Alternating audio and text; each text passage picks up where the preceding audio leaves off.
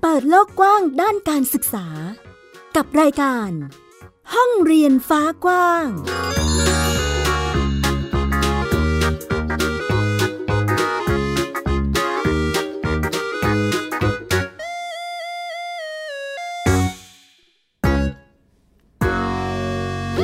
สวัสดีค่ะ คุณผู้ฟังต้อนรับเข้าสู่รายการห้องเรียนฟ้ากว้างกับหมิวไอยดาสนศรีที่นี่ www.thaipbspodcast.com นะคะ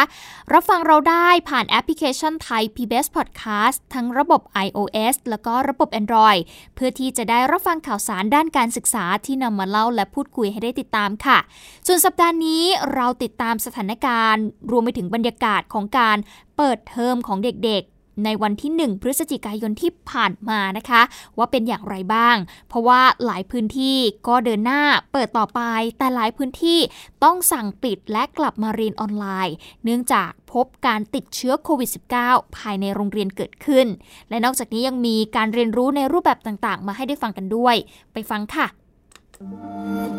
ไทย PBS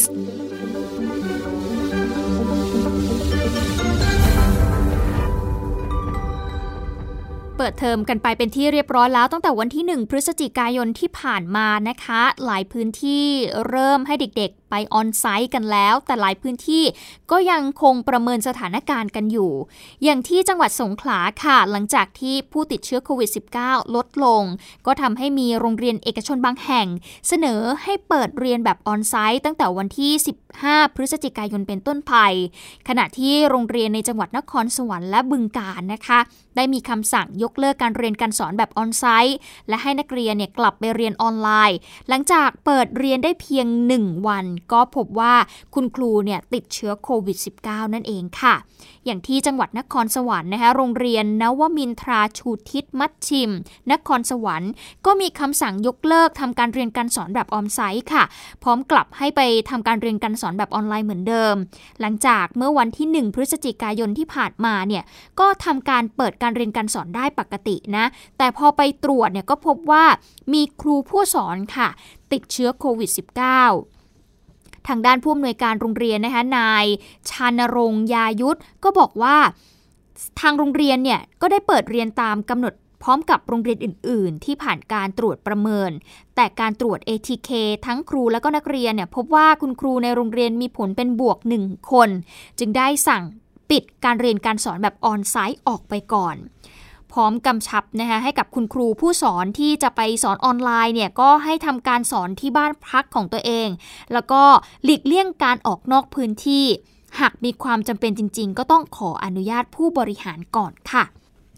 ส่วนที่จังหวัดบึงการก็เช่นเดียวกันต้องปิดเรียนค่ะ หลังจากที่พบว่าครูฝึกสอนติดโควิด -19 ทำให้ผู้ปกครองต้องรีบมารับบุตรหลานกลับบ้าน เนื่องจากว่าเป็นเด็กเล็ก แล้วก็เกรงว่าจะติดเชื้อด้วยนะคะ ผู้ปกครองนักเรียนโรงเรียนอนุบาลบึงการ วิสิตอำนวยศิลป์อำเภอเมืองบึงการ เข้ารับบุตรหลานกลับบ้านก่อนเวลาเลิกเรียน หลังจากทราบว่ามีครูเนี่ยติดเชื้อโควิด -19 จำนวนหนึ่งคน ซึ่งทางโรงเรียนก็ได้อนุญาตให้ผู้ปกครองเนี่ยมารับเด็กๆได้ทุกเวลาก่อนเลิกเรียนนะคะนายอุบลชัยดีผู้อำนวยการโรงเรียนอนุบาลบึงการวิสิตอำนวยศิลป์บอกว่า หลังจากที่มีการตรวจหาเชื้อด้วยชุด ตรวจ ATK ในเบื้องต้น กับกลุ่มเสี่ยงซึ่งเป็นอาจารย์ที่สัมผัสใกล้ชิดประมาณ 8-11 คน ผลตรวจออกมาทั้งหมดเป็นลบนะคะ กลุ่มนักเรียนถือว่าเป็นกลุ่มนักเรียนเสี่ยงต่ำก็คือป .4 ป .5 ป .6 นะครับในในช่วงนี้ให้ท่านผู้ปกครองนะครับ ได้กักตัวนะครับกักตัวนักเรียนให้อยู่ที่บ้านก่อน แล้วก็ให้ ถ้าสังเกตอาการก่อนนะครับก็สังเกตอาการก่อน ถ้าไม่สบายใจท่านผู้ปกครองก็สามารถที่จะไปตรวจ หาเชื้อ AT ATK กับอสมประจำหมู่บ้าน หรือสถานีโรงพยาบาลประจำชุมชนของของหมู่บ้านหรือของตำบลนั้นๆนะครับเพื่อความสบายใจนะครับ ถ้าถ้าเกิดพบนะครับ ท่านผู้ปกครองก็รีบรายงานโรงเรียนมานะครับ ก็เข้าสู่การกักตัวต่อไปนะครับ สำหรับผู้ที่ติดเชื้อเนี่ยเป็นครูฝึกสอนของโรงเรียนหลังจากไปร่วมเชียร์วอลเลย์บอลที่จัดขึ้นภายในโรงเรียนบึงการ เมื่อวันที่ 30-31 ตุลาคมที่ผ่านมา ขณะนี้เข้าสู่การรักษาและกักตัวผู้สัมผัสเสี่ยงสูง ขณะที่จังหวัดสงขลานะคุณผู้ฟังจำนวนผู้ติดเชื้อรายใหม่เนี่ยลดลงทำให้โรงเรียนเอกชนบางแห่ง เสนอแผนเปิดการเรียนการสอนแบบออนไซต์ตั้งแต่วันที่ 15 พฤศจิกายนนี้ ต่อคณะกรรมการโรคติดต่อจังหวัดสงขลา ซึ่งจะต้องมีคณะทำงานลงพื้นที่ตรวจสอบความพร้อมค่ะ โดยการเปิดภาคเรียนที่ 2 ไปตั้งแต่วันที่ 1 พฤศจิกายนที่ผ่านมาส่วนใหญ่เนี่ยยังคงใช้รูปแบบการเรียนออนไลน์อยู่ มีโรงเรียนเอกชนเพียง 3 แห่งที่สามารถเปิดแบบออนไซต์ได้ เนื่องจากยังมีการแพร่ระบาดของโรคโควิด -19 ในพื้นที่ค่ะก็เป็นหลาย ๆ พื้นที่นะ คุณผู้ฟังที่พยายามจะเตรียมตัวสำหรับการเปิดออนไซต์ แต่บางพื้นที่เปิดไปแล้วพบการติดเชื้อก็ต้องสั่งปิดไปก่อนนะคะ ซึ่งช่วงนี้หลาย ๆ โรงเรียนก็เริ่มทยอยเปิดภาคเรียนที่ 2 กันแล้วค่ะ หลังจากที่ผ่านการเรียนออนไลน์ แล้วก็ปิดเทอมช่วงสถานการณ์โควิด -19 วันนี้กลุ่มครอบครัวจิตอาสา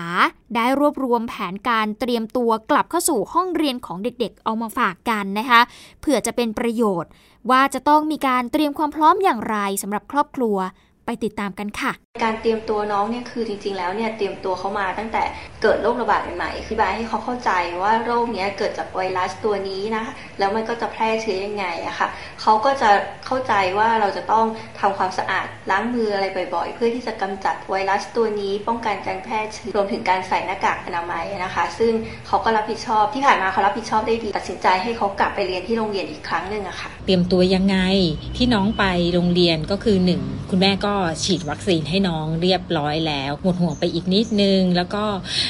ทำผล ATK test อาทิตย์ละสองครั้งตามที่โรงเรียนนะคะ ได้กำหนดให้ค่ะ ในการเตรียมตัวไปโรงเรียนของลูกก่อนหน้านี้เราก็พาลูกไปฉีดวัคซีนนะคะ แล้วก็ส่วนทางโรงเรียนเนี่ยเขาก็จะมีข้อมูลส่งให้ผู้ปกครองค่ะว่า จะต้องเตรียมตัว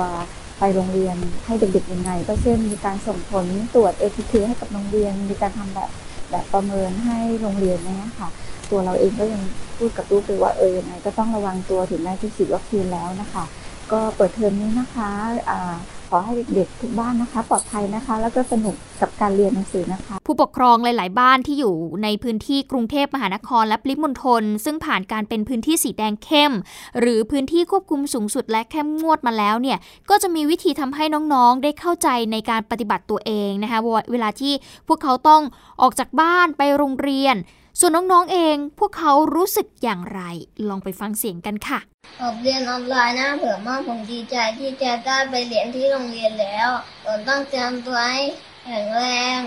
ใส่แมสล้างมือ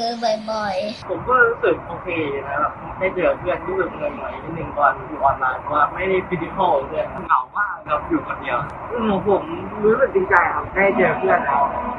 น้องๆก็รู้สึกตื่นเต้น แล้วก็ดีใจนะคะที่จะได้กลับไปเรียนในห้องเรียน ได้ไปเจอเพื่อนๆ แต่ก็นี่เป็นแค่ส่วนหนึ่งของโรงเรียนที่สามารถวางแผน ออกมาตรการปรับตัว ให้สามารถเปิดภาคเรียนได้ แต่ก็ยังมีอีกหลายโรงเรียนค่ะ ที่ต้องเลื่อนการเปิดภาคเรียนออกไปก่อน แล้วก็ในบางพื้นที่น้องๆยังต้องเรียนออนไลน์กันอยู่นะคะ พูดถึงการเปิด เรียนแบบออนไซต์ปัจจัยหนึ่งที่จะทำให้เปิดได้หรือไม่ได้ นั่นก็คือการฉีดวัคซีนให้กับ เด็กนักเรียนนั่นเอง แต่สำหรับโรงเรียนในพื้นที่ชายขอบอย่างที่ตำบลชัดแลอำเภอทองผาภูมิจังหวัดกาญจนบุรี เด็กๆที่นี่เขายังไม่สามารถที่จะเปิดภาคเรียนได้นะคะ แต่ก็เป็นสัญญาณที่ดี เพราะว่าพวกเขาจะได้รับการฉีดวัคซีนเข็มแรกกันแล้วค่ะ ซึ่งบรรยากาศของการฉีดวัคซีนไฟเซอร์เข็มแรก ที่โรงเรียนบ้านห้วยเสือ ซึ่งเป็นจุดอำนวยการกลางของอีก 4 โรงเรียนในพื้นที่ตำบลชะแล ซึ่งก็มีโรงเรียนบ้านเกริงกะเวีย บ้านทุ่งเสือโทน เหมืองสองท่อ แล้วก็วัดป่าถ้ำภูเตย ก็เป็นไปอย่างคึกคักเลยทีเดียวค่ะ ซึ่งก็มีนักเรียนอายุ 12-18 ปีจำนวน 474 คน มารอรับวัคซีนเพื่อเตรียมเปิดภาคเรียนแบบออนไซต์ในวันที่ 8 พฤศจิกายนนี้ ซึ่งเมื่อช่วงสัปดาห์ที่ผ่านมานะคะทางโรงเรียนเองก็ได้มีการสำรวจความพร้อมในการรับวัคซีน ซึ่งมีเพียงส่วนน้อยไม่ถึงร้อยละ5ที่ทางผู้ปกครองเนี่ยยังไม่เชื่อมั่นในวัคซีน และบางส่วนเองก็อยู่ในพื้นที่ห่างไกลและขาดการติดต่อ จึงทำให้ยังไม่ได้รับวัคซีน แต่ในส่วนของเด็กๆ ที่พร้อมรับวัคซีนนะคะจะต้อง ตรียมเอกสารหลักฐานแสดงตัวบัตรประชาชนหรือถ้าหากเป็นเด็กกลุ่มชาติพันธุ์ ก็จะต้องมีเอกสารแสดงสัญชาติ คู่กับเอกสารรับรองสถานะการเป็นนักเรียนด้วยซึ่งในจำนวนนักเรียนทั้ง 5 โรงเรียนในพื้นที่ตำบลชแล ก็แบ่งเป็นกลุ่มนักเรียนที่เป็นชาติพันธุ์ประมาณร้อยละ80 ของนักเรียนทั้งหมดนะคะ มีหลายรายที่บ้านอยู่บริเวณชายขอบของจังหวัดกาญจนบุรีติดกับประเทศเพื่อนบ้าน ซึ่งผู้อำนวยการโรงเรียนบ้านห้วยเสือก็ได้มีการสะท้อนถึงความสำคัญในการฉีดวัคซีนให้กับกลุ่มเด็กนักเรียนชาติพันธุ์ในครั้งนี้ค่ะว่า เนื่องจากที่ผ่านมาเด็กยังไม่มีโอกาสที่จะได้รับวัคซีนเหมือนเด็กคนอื่นๆในการฉีดวัคซีนทางถ้าถ้าตามวัตถุประสงค์ของกระทรวงสาธารณสุขเนี่ยเราฉีดเพื่อเพื่อที่จะให้เด็กได้ได้เข้าเรียนออนไซต์ก็คือได้ให้เด็กได้มานั่งเรียนที่โรงเรียน เพราะว่า การเรียนตอนนี้มันมีหลายรูปแบบก็จริงนะครับ แต่ว่ารูปแบบที่คิดว่าทางกระทรวงการการกระทรวงสาธารณสุขคิดไว้ว่า รูปแบบที่ดีสุดก็คือการที่มานั่งเรียนที่โรงเรียนก็คือออนไซต์สำหรับการฉีดวัคซีนของเด็กๆนะคะก็ได้มีการประสานร่วมกับทาง โรงพยาบาลทองผาภูมิ และโรงพยาบาลส่งเสริมสุขภาพตำบลเกริงกระเวีย เด็กนักเรียนทั้งหมดที่ได้รับการฉีดวัคซีนเข็มแรกเนี่ยก็จะได้รับวัคซีนเข็มที่ 2 อีกทีนะคะในวันที่ 17 พฤศจิกายนค่ะ ในระหว่างรอวัคซีนเข็มที่2เนี่ยเด็กๆ ก็จะเริ่มเรียนแบบออนไซต์เลยนะคะเพราะว่าทางโรงเรียนเองก็เห็นว่าการเรียนแบบออนไลน์เนี่ยไม่ได้ตอบโจทย์สำหรับการศึกษาของเด็กๆ ในพื้นที่ชายขอบ ในส่วนของนักเรียนที่ยังไม่ได้รับการฉีดวัคซีนเนี่ยทางโรงเรียนก็จะมีการสำรวจแล้วก็เตรียมความพร้อมเพื่อให้นักเรียนที่เหลือเนี่ยได้รับวัคซีนในครั้งต่อไปนั่นเองค่ะ นี่ก็เป็นสถานการณ์นะคะของบรรยากาศการเปิดเทอมไปเมื่อวันที่ 1 พฤศจิกายนนะคะนำมาให้คุณผู้ฟังได้ติดตามกันด้วย เพราะว่ามันมีบางพื้นที่ที่เปิดไปแล้วพบการติดเชื้อก็ต้องหยุดไป แต่ว่าบางพื้นที่ก็พยายามที่จะผลักดันแล้วก็หามาตรการในการรองรับเพื่อที่จะเปิดเทอมให้เด็กๆ สามารถกลับไปเรียนที่โรงเรียนได้นะคะ รวมไปถึงการฉีดวัคซีนให้กับเด็กๆ ให้ครบทุกคนเนาะ เพราะว่าก็ยังมีบางกลุ่มที่อาจจะยังไม่ได้รับวัคซีนนั่นเองค่ะ เดี๋ยวช่วงหน้าเรากลับมาติดตามกันต่อนะ คุณผู้ฟังเราจะพาไปดูบรรยากาศการเรียนรู้ในรูปแบบต่างๆ ของเด็กๆ ในยุคนี้ว่าพวกเขาเรียนอะไรกันบ้าง ติดตามช่วงหน้าค่ะติดตามรายการของไทย PBS Podcast ได้ทาง www.thaipbspodcast.com แอปพลิเคชัน Thai PBS Podcast หรือฟังทางพอดแคสต์ช่องทางอื่น ๆ Spotify, SoundCloud, YouTube, Google Podcast, Apple Podcast และ Podbean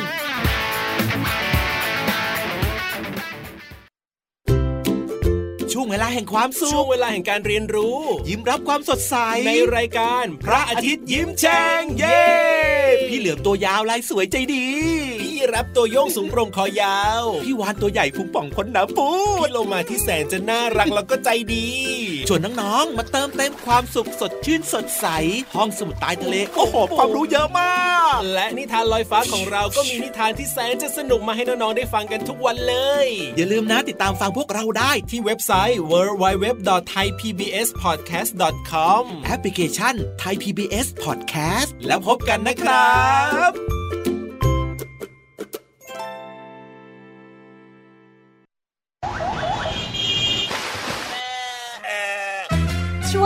นทุกคนตะลุยไปให้สุดโลก สบัดจินตนาการกับเสียงต่างๆ ไปพร้อมกัน ในรายการ เสียงสนุกทาง www.thaipbspodcast.com และแอปพลิเคชัน Thai PBS Podcast แล้วเจอกันนะครับ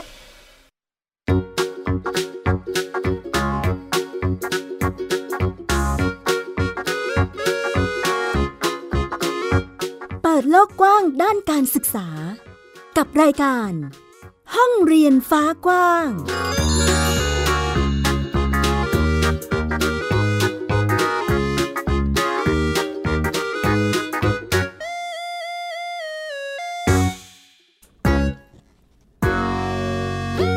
กลับเข้าสู่ช่วงที่ 2 ค่ะ พาไปติดตามการเรียนรู้ในรูปแบบต่างๆ ของเด็กๆกันนะคะ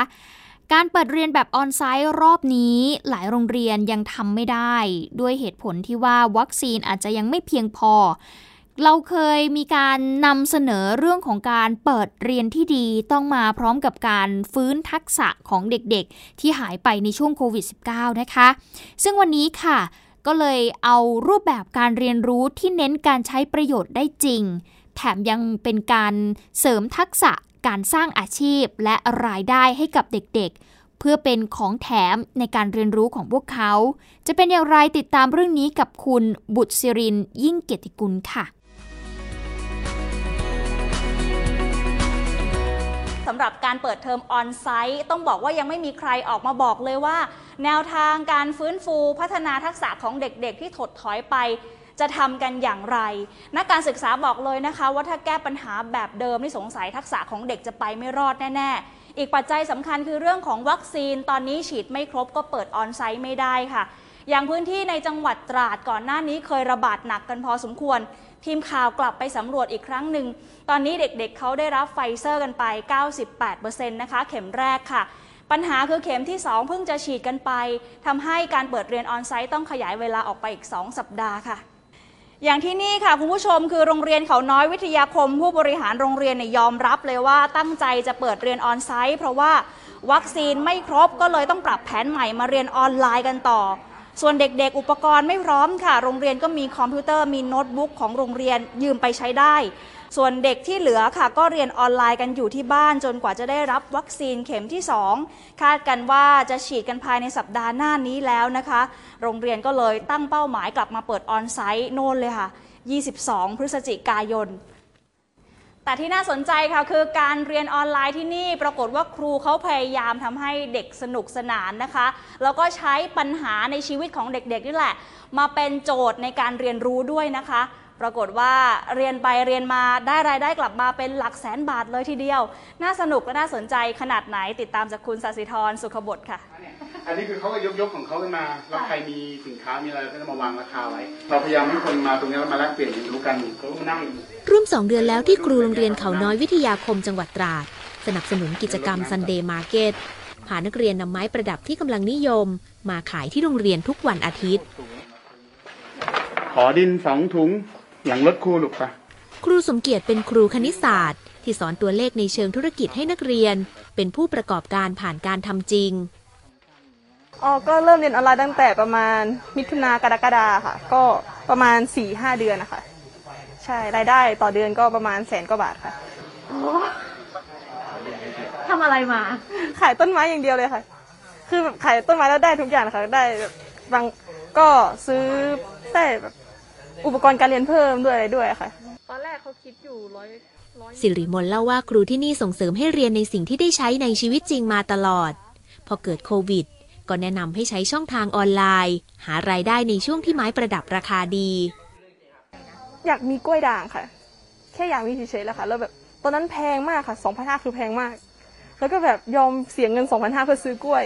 ตอนแรกแม่ก็บ่นว่าเฮ้ยซื้อมาทำไมอะไรตั้ง2 5 0 0ใช่แล้วก็แบบอธิบายให้แม่ฟังว่าแม่ ถ้า2 5 0 0หนูได้ออกมา10ต้นหนูขาย250หนูก็คืนทุนแล้วอะไรเงี้ยแต่จริง ๆ แล้วมันก็ไม่ใช่ไม่250อะค่ะ เพราะเป้าหมายของหนูคือ การขายไม้อย่างน้อยต้องได้ราคาทุนที่เราขายที่เราซื้อมาค่ะ อยากอยู่เป็นไม้ปรับเปลี่ยนไม้ด่างมาแรงของเด็กนักเรียนที่นี่ ราคาตั้งแต่หลักร้อยจนถึงหลักหมื่น บางคนช่วยฟื้นวิกฤตครอบครัวในช่วงโควิดได้เลย ไม่ค่อยครับ บ้านผมไม่ค่อยมีเงินครับ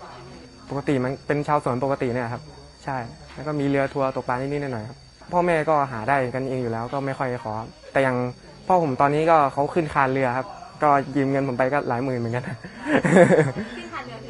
ขึ้นคานเรือเหมือนเอาเรือไปซ่อมครับ ใช่ก่อนที่ว่าจะลงทะเลครับ ใช่ประมาณนั้นเลยครับ แล้วความรู้สึกเราเป็นไงภูมิใจ ภูมิใจจริงๆครับ เคยคิดไหมว่าจะประสบความสำเร็จไม่เคย ผมคิดว่าที่แรกผมจะเป็นตำรวจด้วยซ้ำครับ แล้วพอมาเดินเส้นทางนี้แบบเซโนแล้วครับใช่เป็นนายตัวเองสนุกครับ วันนี้ Sunday Market เปิดตลาดครึ่งวัน มีเงินสะพัดร่วมๆแสนบาท หลังปิดตลาด ครูชวนเด็กๆถอดบทเรียน ชวนมองปัญหา สิ่งที่อยากปรึกษา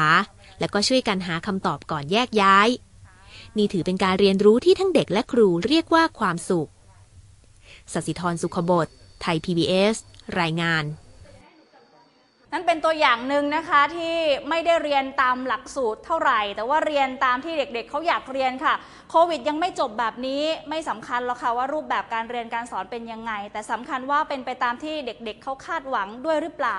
สำคัญกว่านั้นคือเด็กๆ มีความสุขไหมนะคะ นั่นหมายความว่ากระบวนการการเรียนรู้มีส่วนอย่างมากเลยค่ะ ที่จะเข้ามาช่วยแก้ปัญหาในช่วงนี้ค่ะ ประเด็นนี้นักการศึกษาด้านการจัดกระบวนการเรียนรู้มองว่ายังเป็นช่องโหว่ของกระทรวงศึกษาธิการค่ะ ที่ผ่านมามักจะบอกแค่ว่าจะเปิดเทอมไหม จะเลื่อนไปถึงเมื่อไหร่ มาตรการดูแลสุขภาพเป็นอย่างไร ถึงจะเปิดโรงเรียนได้ แต่ยังไม่เคยมีใครพูดถึงแผนนะคะ ว่าจะรับมือฟื้นฟูการเรียนรู้ของเด็กอย่างไรค่ะ พัฒนาการของเด็กและเยาวชนนั้นเนี่ยการมาที่โรงเรียน การมามีปฏิสัมพันธ์กับเพื่อน การได้ถูกมอบหมายให้ทำงานเป็นกลุ่มทำงานเป็นทีม การเข้าใช้ชีวิตทางสังคม มาเล่นกีฬาด้วยกัน มาเล่นสนุกด้วยกันนะครับ สิ่งเหล่านี้เนี่ยเป็น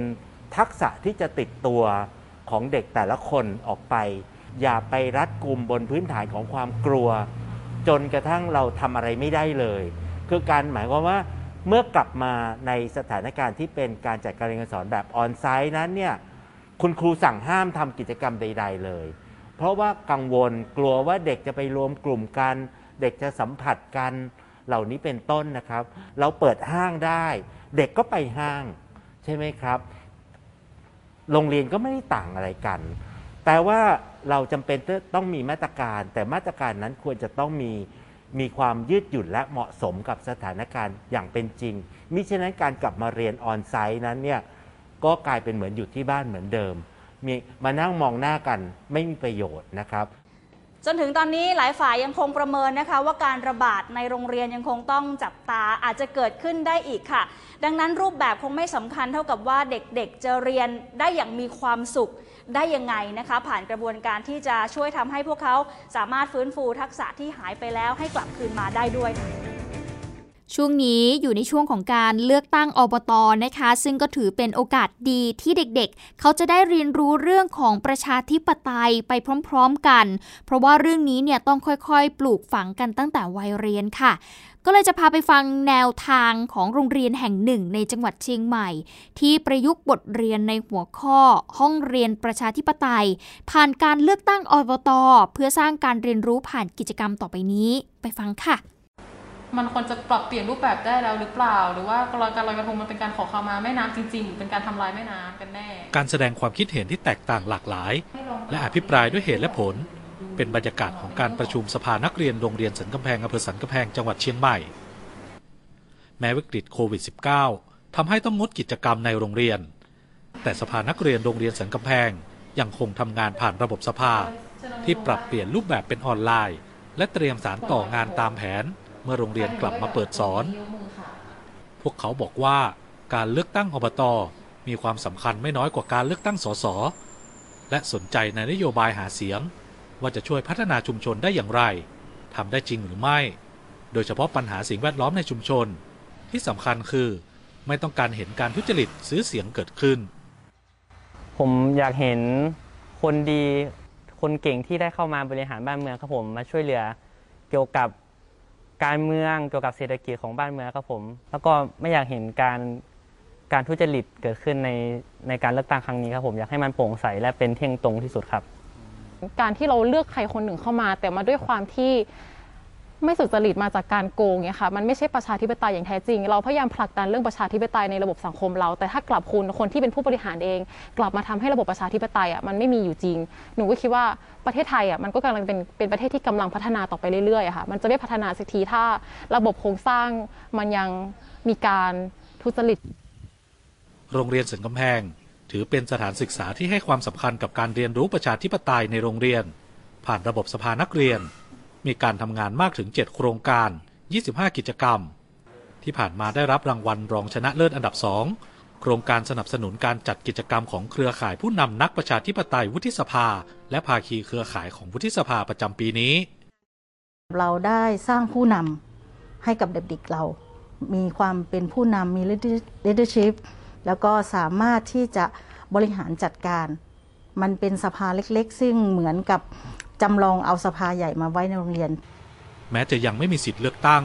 แต่นักเรียนโรงเรียนสันกำแพง ก็ให้ความสนใจการเลือกตั้งท้องถิ่นระดับอบตที่ว่างเว้นมากว่า 7 ปี ไม่ต่างจากผู้มีสิทธิ์เลือกตั้งหน้าใหม่ รัฐธรรมนูญฉบับปัจจุบันที่กำหนดให้ผู้มีสิทธิ์เลือกตั้งมีอายุไม่ต่ำกว่า 18 ปีบริบูรณ์ในวันเลือกตั้งทำให้ผู้มีสิทธิ์เลือกตั้งมีอายุน้อยลง 10ถึง11 เดือน โดยในจำนวนผู้มีสิทธิ์เลือกตั้งทั่วประเทศ 34 ล้านคน เป็นผู้มีสิทธิ์เลือกตั้งหน้าใหม่มากถึง 4 ล้าน4แสนคน หรือคิดเป็นร้อยละ 12.99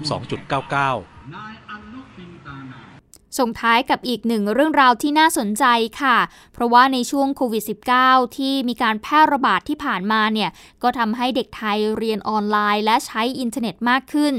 ซึ่งก็พบข้อมูลว่ามีเด็กเยาวชนหันมาสนใจ นวัตกรรมทางวิทยาศาสตร์มากขึ้น ขณะที่เปิดเทอมใหม่รอบนี้ งานมหกรรมวิทยาศาสตร์ และเทคโนโลยีแห่งชาติ 2564 จะนำนวัตกรรมใหม่ ๆ มาเผยแพร่ความรู้ต่อเนื่อง เพื่อเพิ่มกระบวนการเรียนรู้ ศาสตราจารย์ พิเศษ อเนก เหล่าธรรมทัศน์รัฐมนตรีว่าการกระทรวงการอุดมศึกษา วิทยาศาสตร์ วิจัย และนวัตกรรมก็เปิดเผยนะคะว่า ในช่วงโควิด -19 ระบาด เด็กและเยาวชนปรับตัวเข้าสู่โลกออนไลน์มากขึ้น เป็นสัดส่วนที่สูง และพบว่าข้อมูลการค้นหาและการเรียนการสอน เริ่มมีการคิดค้นนวัตกรรม จนเกิดเป็นกระบวนการเรียนรู้ จึงเน้นการจัดมหกรรมวิทยาศาสตร์และเทคโนโลยีแห่งชาติ 2564 ซึ่งก็จะจัดขึ้นในวันที่ 9 ถึง 19 พฤศจิกายนนี้นะคะ ให้มีความหลากหลายเรียนรู้หลายอย่างผ่านนิทรรศการอย่างเช่น นิทรรศการหมื่นจินตนาการล้านความรู้ ด้านสิ่งแวดล้อม โลกและดวงดาว รวมไปถึงนวัตกรรมเชิงความคิดใหม่ ๆ ที่ต่อยอดเยาวชน อยากจะเชิญชวนเป็นพิเศษก็คือชุดที่เกี่ยวกับ วิทยาศาสตร์ และศิลปะนะครับ หรือศิลปะและวิทยาศาสตร์นะครับ เพื่อเป็นจะแสดงให้เห็นถึงหลักคิดหรือหลักปรัชญาของกระทรวงอวที่เป็นกระทรวงที่เห็นศาสตร์ต่างๆ เป็นพหูวิทยาการแล้วก็เป็นสหวิทยาการนะครับเมื่อมารวมกันเข้าก็จะกลายเป็นความเข้มแข็งของประเทศชาตินะครับ ก็ขอเชิญชวนให้พวกเราทุกคนมาชมกันนะครับ ผู้ปกครองเด็ก เยาวชนนะครับ รวมทั้งที่อยู่ในสถาบันการศึกษา และไม่ได้อยู่ในสถาบันการศึกษา ขณะที่เปิดเทอมแล้วเด็กๆที่ฉีดวัคซีนแล้วอาจจะเป็นตัวแทนเข้าชมงานที่จะจัดขึ้นจริงที่ Impact เมืองทองธานี และเพื่อความสะดวกสามารถรับชมได้ ผ่านรูปแบบไฮบริดครั้งแรกในภูมิภาคเอเชียตะวันออกเฉียงใต้ และในปีนี้ค่ะนายกรัฐมนตรีก็จะมาร่วมเปิดงานอย่างเป็นทางการ หลังจาก 2 ปีที่ผ่านมา